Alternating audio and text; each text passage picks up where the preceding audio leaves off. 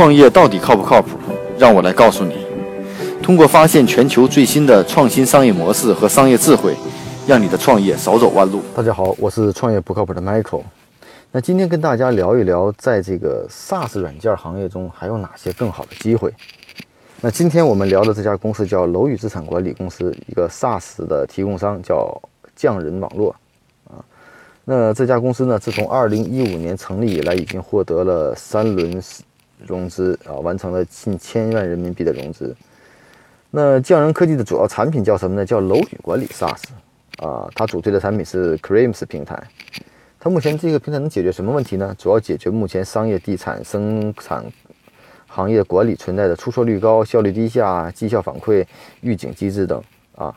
帮助这种楼宇的这种商业地产来进行信通过信息化来管理它的楼宇呀、房源、招商、租客、物业、收付款、统计资产权限等等。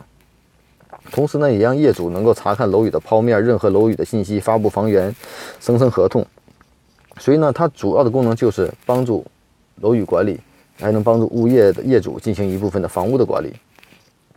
那这家公司呢，其实也经过两年多的这种推广和验证，表示它目前已经有二十五个大城市的地标楼宇管理都是它来完成的，已经覆盖了有三千八百二十栋的写字楼，采用了他们的系统进行资产管理。啊，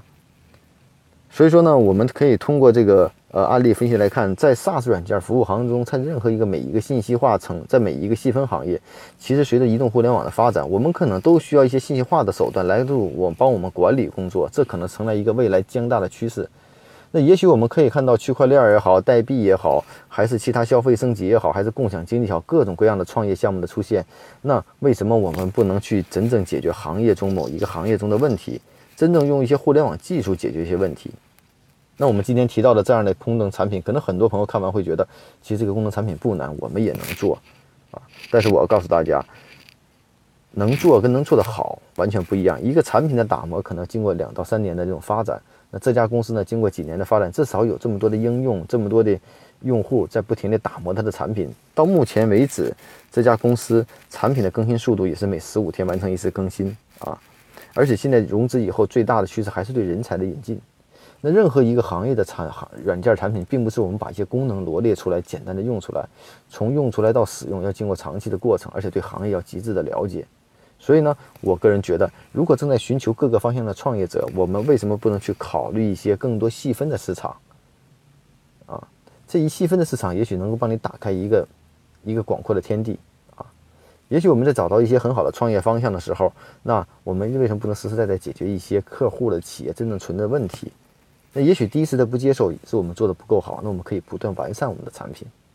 其实真正的移动互联网和信息化的技术，在未来的发展中，我个人认为还是有巨大巨大的机会。啊，在中国这样基础设施发达、商业发达的环境中，在信息化程度高度集中在银行、政府啊，或者一些机构或者一些大的行业中。和这些上市公司中，但是真正的大多数的中小企业也好，还有传统的一些呃，包括我们说的楼宇管理也好、物业管理也好，其实信息化程度都是蛮低的。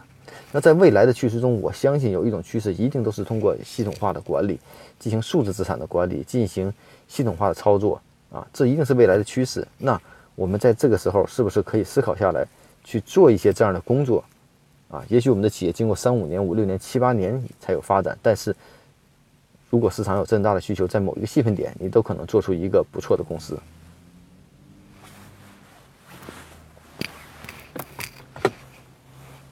每天五分钟的创业不靠谱的全球商业智慧分享，让你的创业靠谱起来。